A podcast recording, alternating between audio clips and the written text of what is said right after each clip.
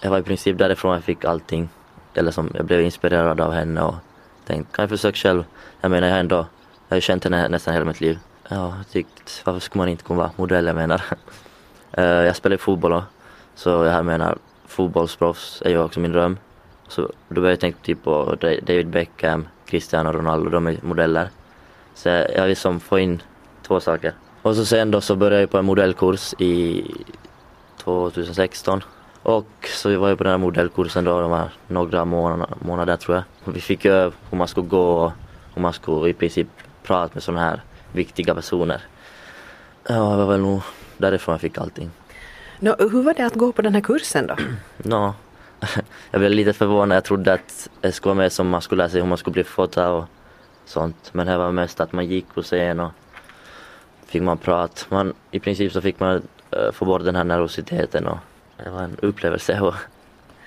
No, vad har du för vision med ditt modellande? Nå, min vision så jag, jag hade först tänkt att jag skulle riktigt satsa som efter militären. Så då började jag som inte riktigt tänka på vad ska jag göra om jag händer för militären. Så, det. så i princip så ska jag satsa efter militären och så ska det här, jag fick en sån här callbacks, en intervju typ med uh, area management i Bangkok och de var som intresserade men de ville att jag skulle uppgradera eller som utveckla mitt portfolio. Då skulle Konsum ta in mig. Så he, egentligen är det mitt mål just. Mm. Att utveckla portfolio och ta mera bilder? Ja, exakt. Har du någon idé hur du ska marknadsföra dig som eh, modell för att få kontakter och få arbete inom branschen?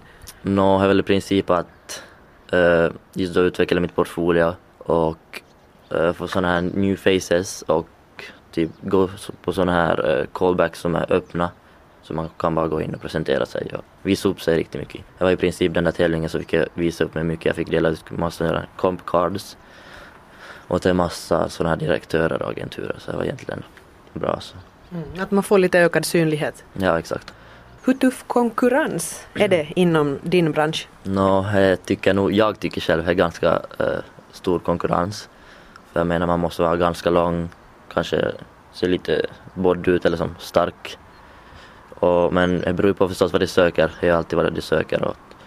Men om man pratar om, om utseende, vad tror du du har i ditt utseende som, som gör dina styrkor? Nå, i princip är det väl min, mina ögon, så tror jag mina käkar och mitt hår. De gillar verkligen mitt hår i tävlingen. Så det var därför det egentligen jag blev utvald som just i den där fashion showen för att de tyckte om mitt hår. Om du tänker på framtiden och, och, och, och, vad du har för visioner, vad vill du bli? Nå, i framtiden är väl nog att uh, jag vill bli fotbollsproffs men på samma gång vill jag ändå bli modell. Egentligen beror det på vad som händer efter militären och jag har funderat att jag skulle först satsa på fotis. Sen då så tänkte jag egentligen börja med modellandet. Det här med att utveckla ett, en portfolio och ta mycket bilder och så där, kräver det träning på något sätt eller hur kan du göra för att få en så bra portfolio som möjligt? Nå, jag vet nog egentligen att just då, jag tror det kräver träning också.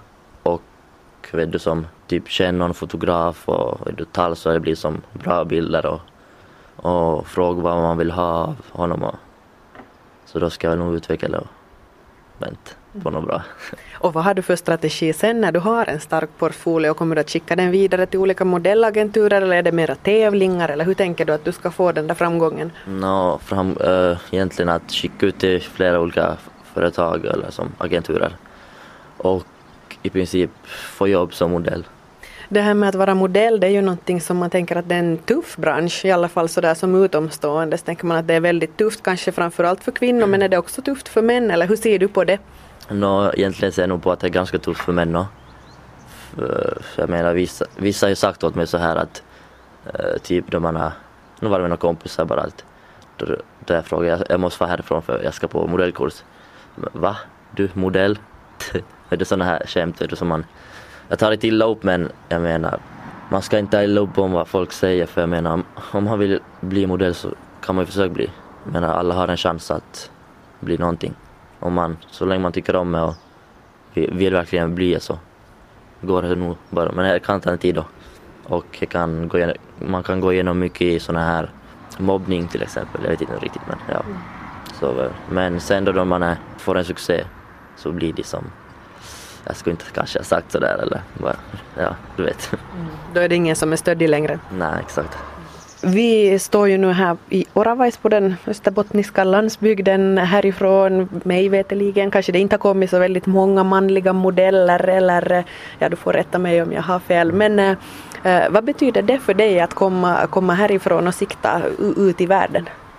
No, egentligen betyder det ganska stort, stort för jag menar Oravais. Jag menar det är ju inte så att om jag frågar typ Obama känner du var Oravais ligger? Så inte vet han ju var det är. Men om man frågar Vedvar eh, Finland, Helsingfors Han vet säkert. Så jag menar, nog egentligen ganska, känns ganska, ska man säga, lycklig, ska jag tro. Jag är lycklig för att, att man får visa upp sig att man är från Oravais, en liten stad utan, eller en liten by egentligen. Man kan nog, ingen skillnad vad som händer eller var man bor. Man kan nog alltid försöka, man måste bara ha rätta kontakter och veta vad man ska göra faktiskt på det man vill bli.